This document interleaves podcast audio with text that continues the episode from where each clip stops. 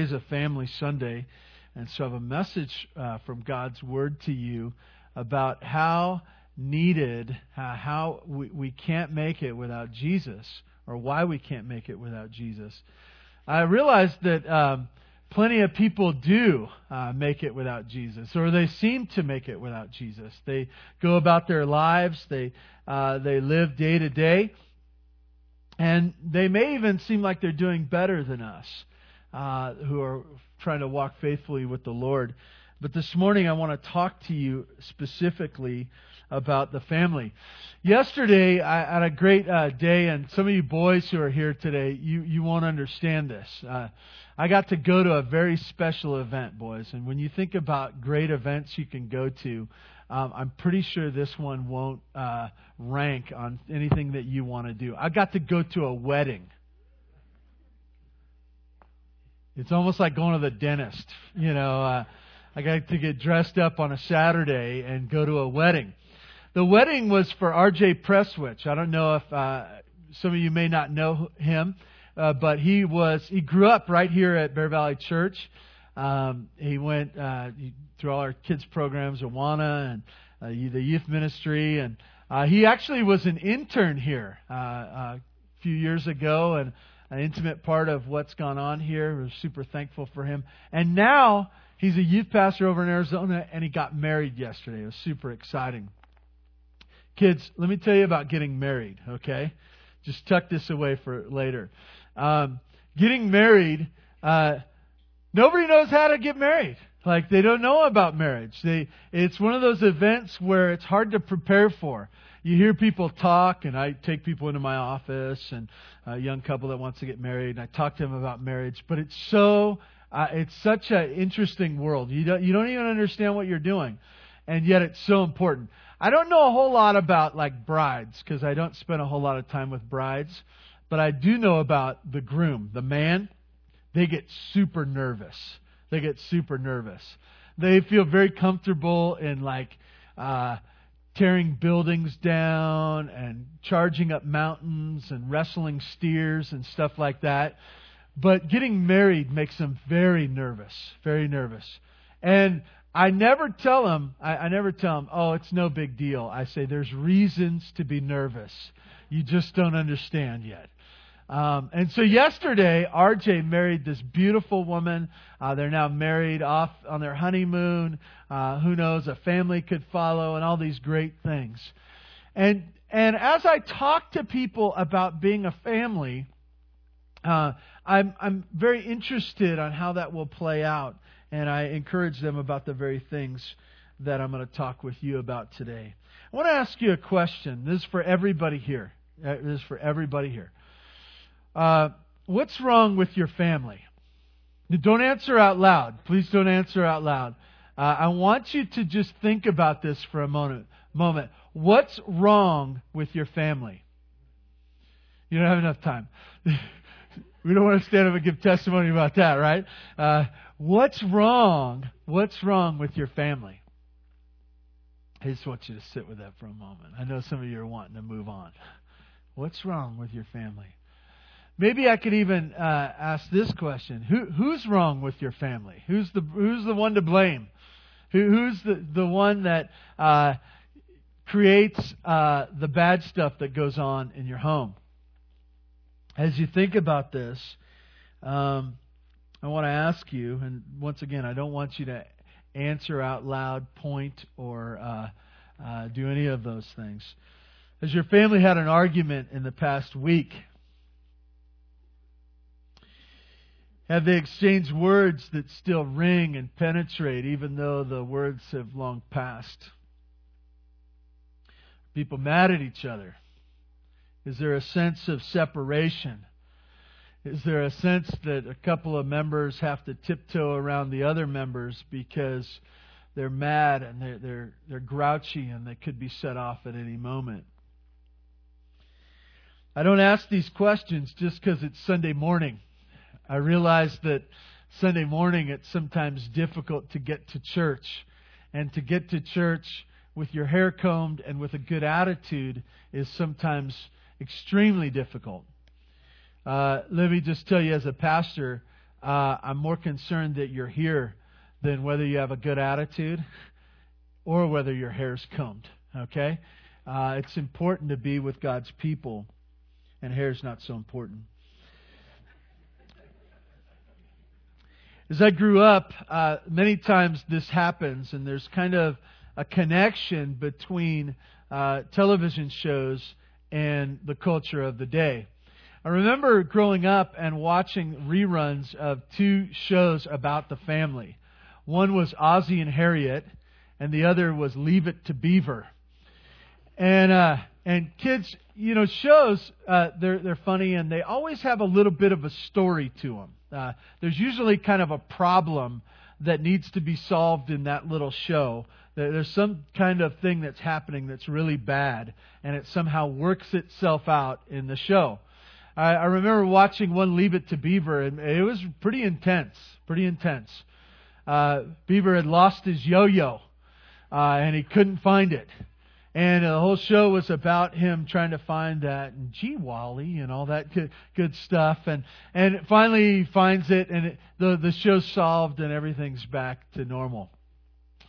Uh, those kind of shows gave way to other kinds of shows. I remember uh, in my day we watched Eight Is Enough. Uh, we watched um, you know shows like that where it was a little bit more complicated, a little bit of Brady Bunch in there. Um, and then uh, Cosby Show, of course, as that, as that came about. And those were a little bit more significant in their problems and the things that went on. Um, and now we've gotten to the place where everybody loves Raymond and uh, Modern Family. And obviously, we're progressing. It's just not to a good place, right? Uh, there's a sense where these are uh, relating a little bit too closely to uh, actual life that we are living. I think that we all want to be a perfect family, don't we? I, I, I want to be in a perfect family. I want there to be a sense where we have all the best that this world and God has to offer. I, I want us to be, from top to bottom, uh, fulfilling our roles perfectly, and so that we would be that perfect model family. The difficulty is that in my family and your family, it resembles more of a reality TV show of dysfunction, of sin going on back and forth. And the, the problem, the, the difference being, it's just not that funny and it's just not that entertaining. Uh, most of us struggle on many different accounts when it comes to our home life. I want to uh, unpack that this morning and uh, just with three points, just share the situation the answer to our situation, and how to have a home filled with love. Let me pray for us.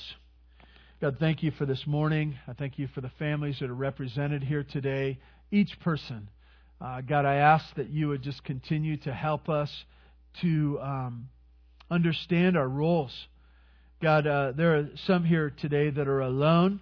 I pray that they would be encouraged that these are the types of relationships that they should seek, that they should have. Uh, that is the model. I pray for those who are in the thick of the battle today. Some are, are coming in hurting. Uh, God, I pray that you would uh, align us with your own will. God, I pray that you would give us humble hearts, that we would allow these words to penetrate. Uh, not my words, but yours, Lord. God, thank you for this morning. We praise you for it. In Jesus' name, amen. Well, first of all, the situation. Turn over to Romans chapter 3. Kids, if your parents can't find it, could you please help them? Romans chapter 3. I know that many of you know this verse. In fact, it's one that I grew up with in the church, as well as uh, I think of Vacation Bible School coming. We will be talking about this as well there, uh, Sunday School Awana. We, this is an important verse when it comes to us understanding the family.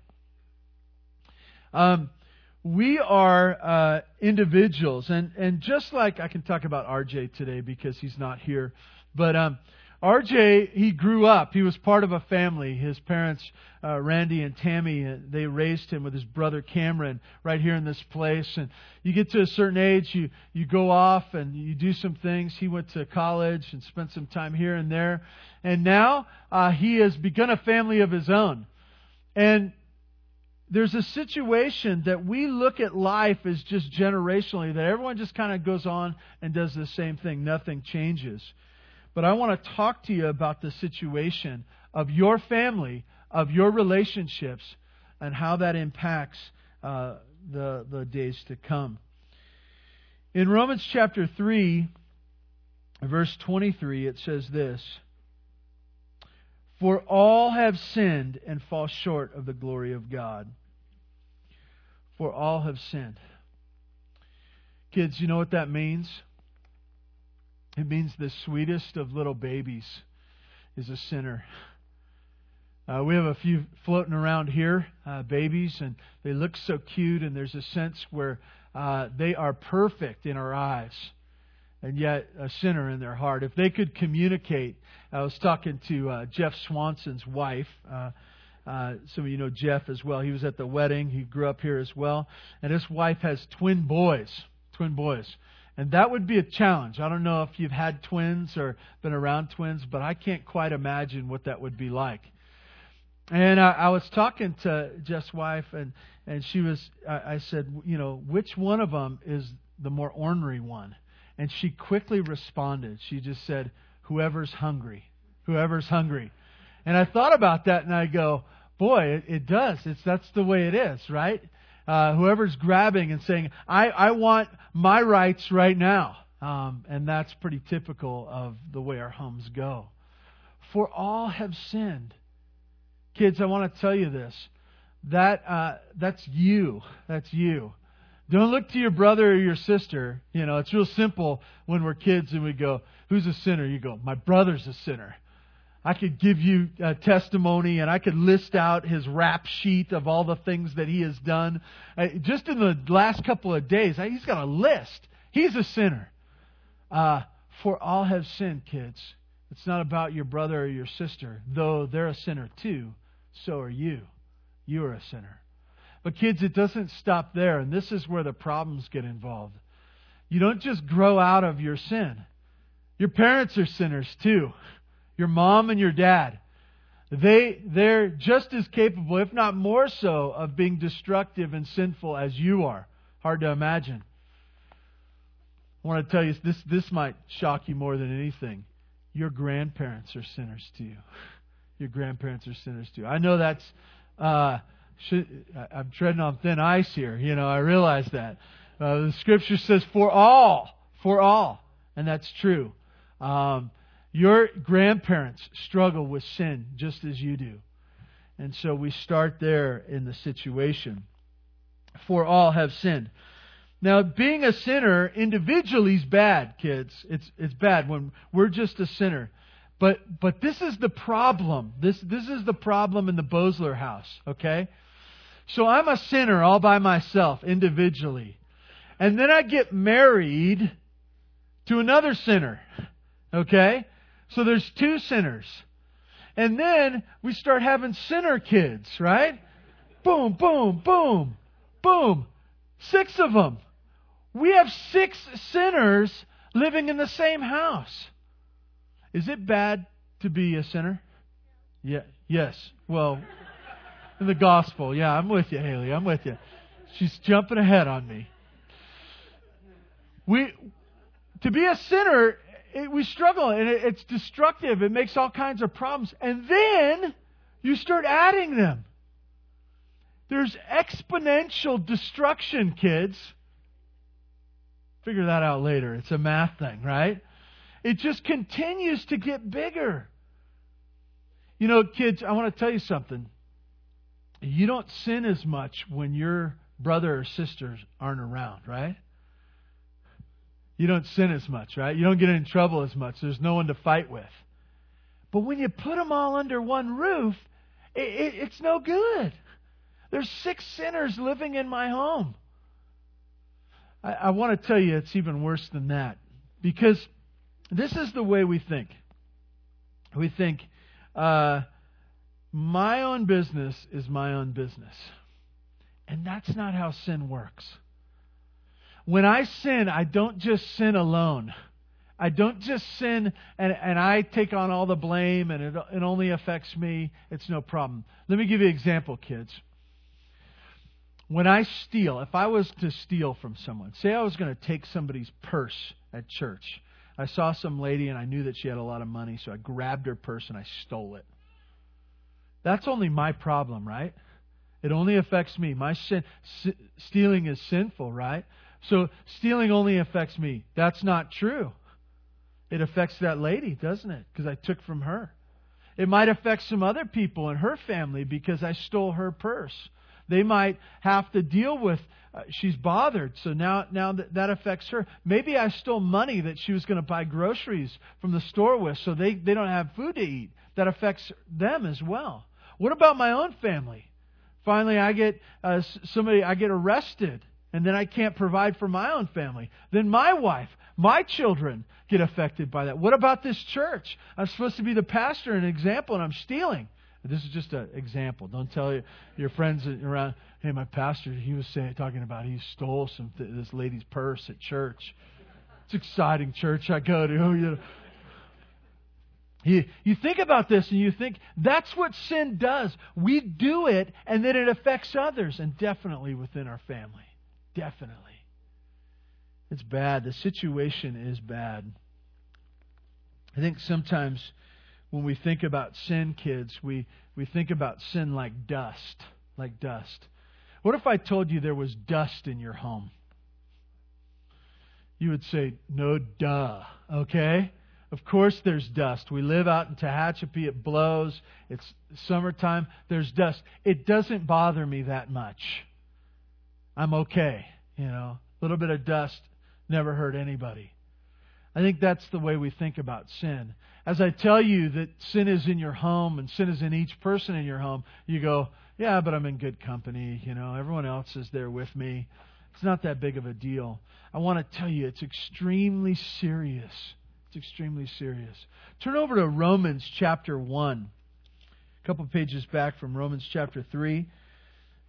The first chapter talks about some very awful sins, kids. Very awful. And how people get to the place where they give themselves over to sin and it just gets worse and worse and worse. And I want to tell you, I want to read to you a passage from chapter 1, verse 28. Um, and, and I want to I want to show you that how people get to a place of living uh, out all these sins is real simple. They don't acknowledge God. They say, God, um, no thanks. I don't need you. I will be my own God. I will decide what I do and what I don't do. Okay? And I'll just do my own thing. Verse 28. It says this and since they did not see fit to acknowledge God, God gave them up to a debased mind to do what ought not to be done. Verse 29 They were filled with all manner of unrighteousness, evil, covetous, malice, full of envy, murder, strife, deceit, maliciousness.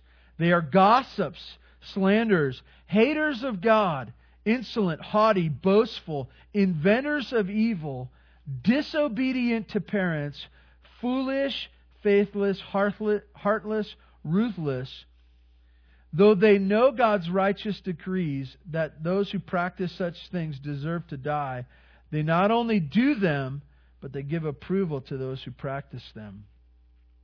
This is a passage that describes just the awful sins where, where sin leads us. And the, the, the thing that's fearful to me in that list of all kinds of bad things, of murder and various other things, there's some sins that I do in there. That that's the sinner's heart being born out in real life. This is the problem with sin. It leads us to bad places and it ruins our life down here. And it's ruining our family right now as we think about what the problems are in our home sin is present. Well, kids, I want to talk about um, two sins that are found in my home all the time selfishness and pride. Selfishness and pride.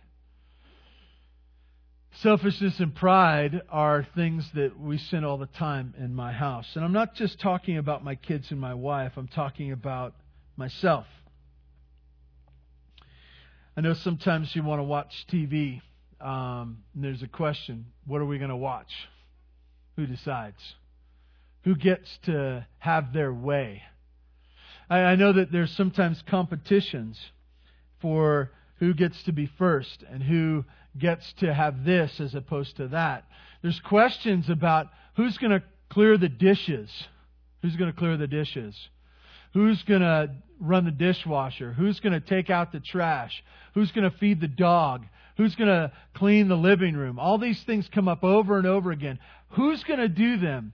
And then there's an argument that goes on. Well, I did it last time. It's your turn. Right? Uh, it's not my job, it's your job. I have another job, and I'm tired because I did this job. And, and kids, I want, want you to see this that this selfishness is always standing back saying, It's not my job. Somebody else should do this. But when it comes to something that's a privilege, we're saying, I need to go first. I need to have the biggest. I need to uh, have the most. This is sin. This is sin. I, I picture, uh, you know, your your your dinner table, not mine. Your, your dinner table. But when somebody says, "Hey, uh, what do you think about this?" Oh, I have a story. You need to listen to me. You need to listen to me. I have the best story. And then that person finishes their story, and you say, Well, you think that's great. Let me tell you about this one time. And we try to top one another's story. We try to top one another's story. We try to be the one that's the biggest and the best. It's pride, selfishness and pride. And it's alive and well in my home. Sad to say, uh, this doesn't just stop at our home in the sense of just the, the immediate family we have, but sometimes it extends, I shouldn't say sometimes, it always extends to our extended family. Happens at Christmas time, doesn't it? Christmas time, we picture we picture that Hallmark movie, right, with the big long table, and it's just decorated perfectly. Everyone's in their their Christmas outfits, and they're all ha- having a good time, and they're laughing, not too loud, but just just enjoying each other. Uh, they're sitting around the table. The kids are well behaved the, the grandparents are happy and not grouchy because it took so long to eat. And, uh, very so, everyone's happy and just enjoying. There's a little bit of music in the background, right? There's beautiful smells of Christmas, and then comes the turkey that's you know comes out and it's about the size of one of those exercise balls. There's a huge turkey cooked to perfection and it's placed on the table and then they bring out this beautiful knife and it's just sliced perfectly and and everyone's happy. No one's complaining that this is too dry or they don't like yams or all those other things. All those things don't happen. And we seek to create that. We seek to create that. But in reality, most of the time when we get together with family, unless it's for a very short period of time, and I'm talking very short, it's usually, why can't they keep their kid quiet when I'm trying to sleep? How come I had to sleep on that lumpy hideaway, hide a bed thing with the bar that goes right here, you know? Uh, how come, you know, this house is so crowded I can't even breathe in here? How come it's too cold in this section? How come, how, and there's all this sense of fight. That's just the comforts, right? Then there's also, how come, how come they never help? They never help. How come we always have to go to their house instead of them driving to our house? How, how come they always get that room, that better room, and I have to sleep out here in the living room? How, how come these things are true? You know, I'm so tired of hearing that brother in law's stories, or I, I'm so tired of uh, hearing about this kid's accomplishments when my kid's way smarter than their kids are. This is in the extended family, and, and it happens, doesn't it? So I want to share with you that this is hard because we have a, a, a sinful problem in our home. That's the situation. As we look to God's Word, uh, we find the solution. Please turn to Galatians chapter 1. And I, I think this is such a beautiful passage, a few verses that describe for us this morning the solution. And I, I want to tell you the problem is not just dust, it's life or death. As we look to God's Word, we see that, uh, that there is a solution to this desperate problem that we have.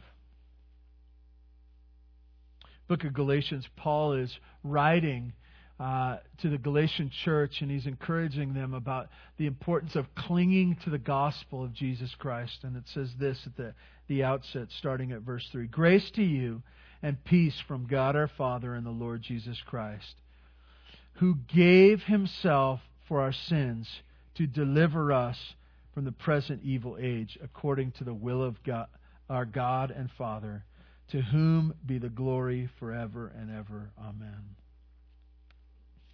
You hear this passage, I want you to see that there's a solution to our sin problem. It can be fixed. It's desperate. It's awful. It impacts us in, in amazing ways. But, but I want you to tell you, it can be fixed, but at the awful price of Jesus. Did you get that? In verse 3, it says, connecting verse 4, the Lord Jesus, who gave himself for our sins. He gave himself. He gave himself. What he did on the cross was for your sins, your individual sins. For your sin problem that impacts your family, that impacts your life, and messes up your relationship with Him, Jesus gave Himself. Gave Himself. There's a, it's, it's super impactful as you consider that, that, that He didn't send another servant. The Father didn't talk to the Son and say, hey, we need to fix this sin problem, and say, well, let's send someone else that's not important. But Jesus went himself. And not in a way where he would uh, check in, do a little bit of work, and then come back, but he gave himself to fix our sin problem. That's the solution. It seems uh, like we're in a desperate situation that we cannot get out of. But Jesus gave himself. He gave himself for our sins. You look at this passage, it talks about our sins, and then it says to deliver us from the present evil age. Uh, one more bad thing I want to tell you. Okay, one more bad thing. I want to connect to the previous point. It's not just that you're a sinner and that you're living with a bunch of sinners. And it's not just that, it's one more thing. It's that you live in a sinful world, that you cannot keep out of your home. I think that most of us want to uh, live in a castle, just a huge walls built up and a moat around there, and say, hey, as long as we're inside, we can keep the world out. Well, there's a problem with that because we're all sinners, and you can't keep sin out when sin's on the inside, right? But it's also bad that we live in a sinful world, and it continues to impact us all the time. But I want to tell you some good news. In verse 3, I'm sorry, verse 4, it says, He gave Himself for our sins to deliver us. Yeah, that word deliver, in other translations, it talks about rescuing us. Rescuing us. Isn't that beautiful? It's that He pulls us out. He pulls us out. He brings us out of that which we could not get out of ourselves. I think that's one of the big issues of life that we struggle with is that we say, you know what? We live in this sinful world and I can't seem to get out of it. I want to tell you the way out of this sinful world is through Jesus and what he did on the cross.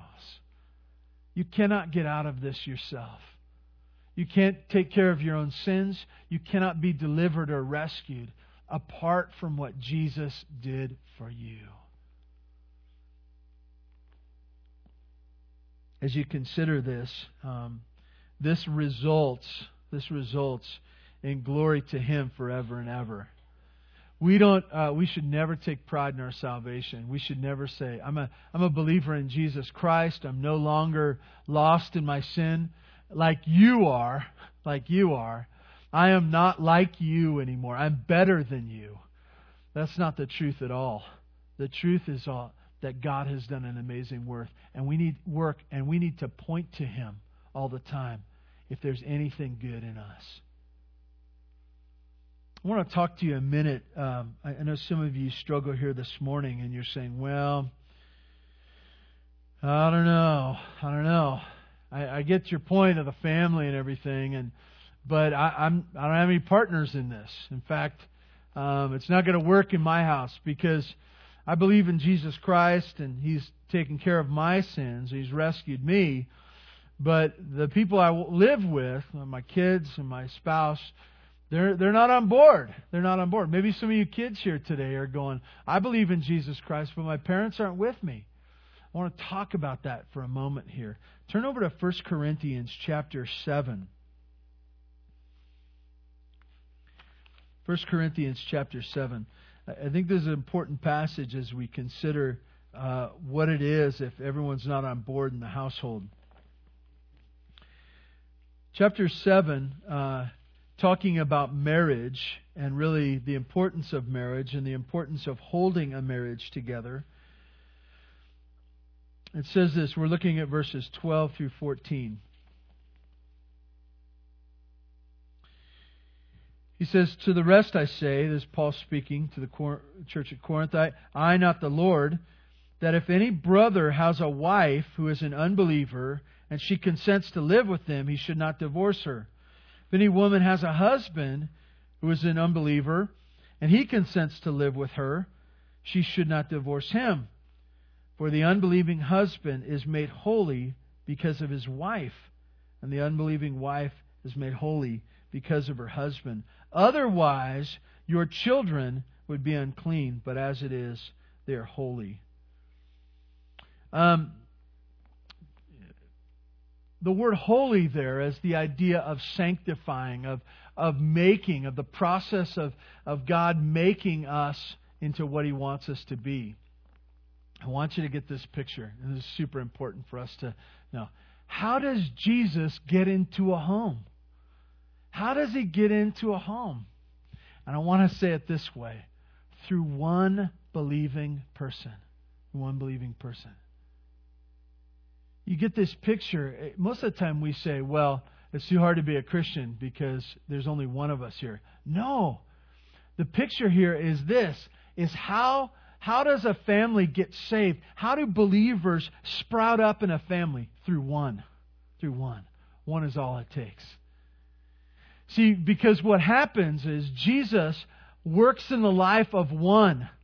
And then that one goes into their family and they share in a relationship with that spouse. And so now Jesus' work is found in that spouse and it impacts the family around them. It impacts those kids. Kids, uh, I want to tell you something. I've seen it before. It's, it's super amazing. Jesus works in the life of a little one uh, of a child or someone in middle school or a high school or even a college student. And guess what? Now, Jesus uses that relationship to work in the life of a brother or a sister, a mom or a dad, grandparents as well. You get the picture? Jesus gains access to your home. He invades a home through one person that comes to know Jesus. I want to tell you this your home needs rescuing. Your home needs res- rescuing. All that sin that's bouncing around in there, all those things that you struggle with, you need the work of Christ in your home. Well, now we come to a home of love, a home of love. And you say, well, this seems impossible. This doesn't seem like it would work. I, um, I understand uh, the gospel I understand that Jesus can transform my life. But how, how does this work in my home? Some of you say, well, I'm going to be the first one to start. I'm going to set the pace here. And you feel like I remember a friend of mine, we were driving on the 405 freeway, and we were in a lot of, we were in stop and go traffic, and he joked, he said, we should be going 70 miles an hour right now. That's the speed limit. I, I, I should be able to go 70 miles an hour. and he said, Somebody's going to start, and I'm going to be the one to start. And he takes off, and we only had a couple of car lengths, and he scared me. And I, he's, ah, just kidding. You realize what would happen, right? You just smash the person in front of you because everyone else isn't doing it. And you say, Well, how will love take over my home?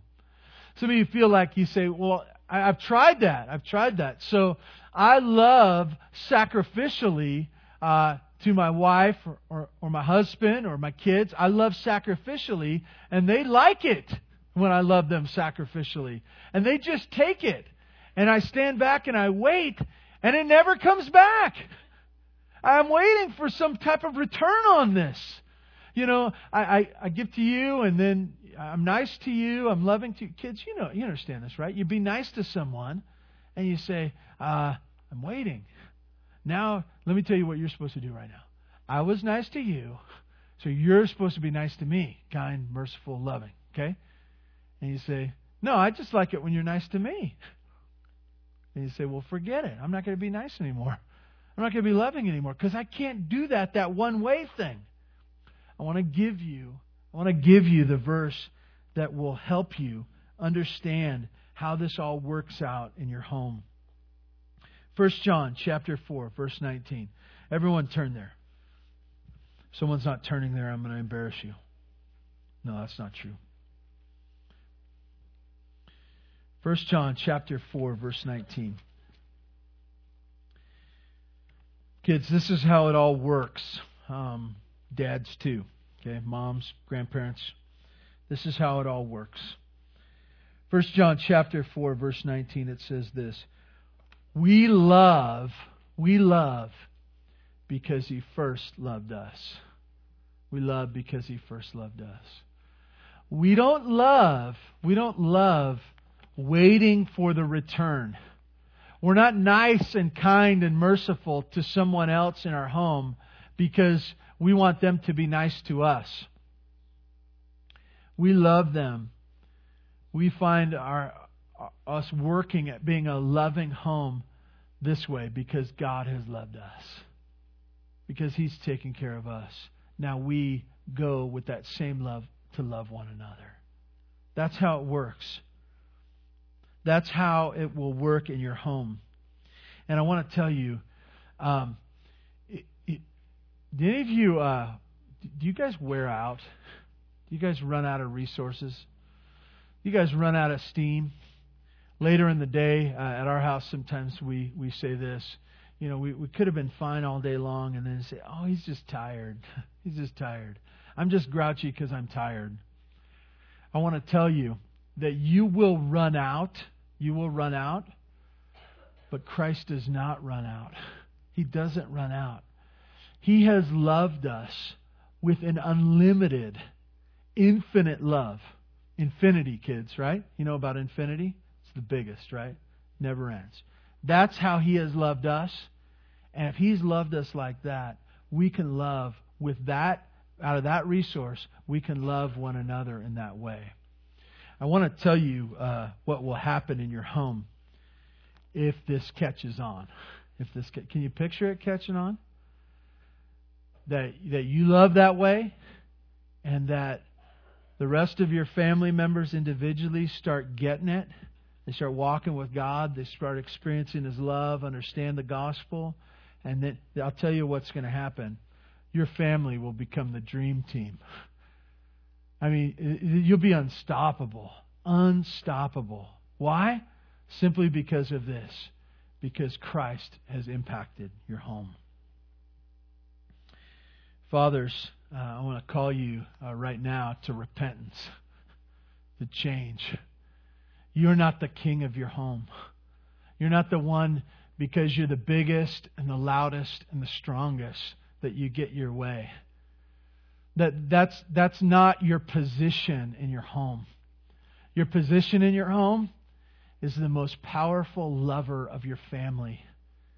That because you have a relationship with God, that, that He has empowered you now to love your wife and your children in an amazing sacrificial way.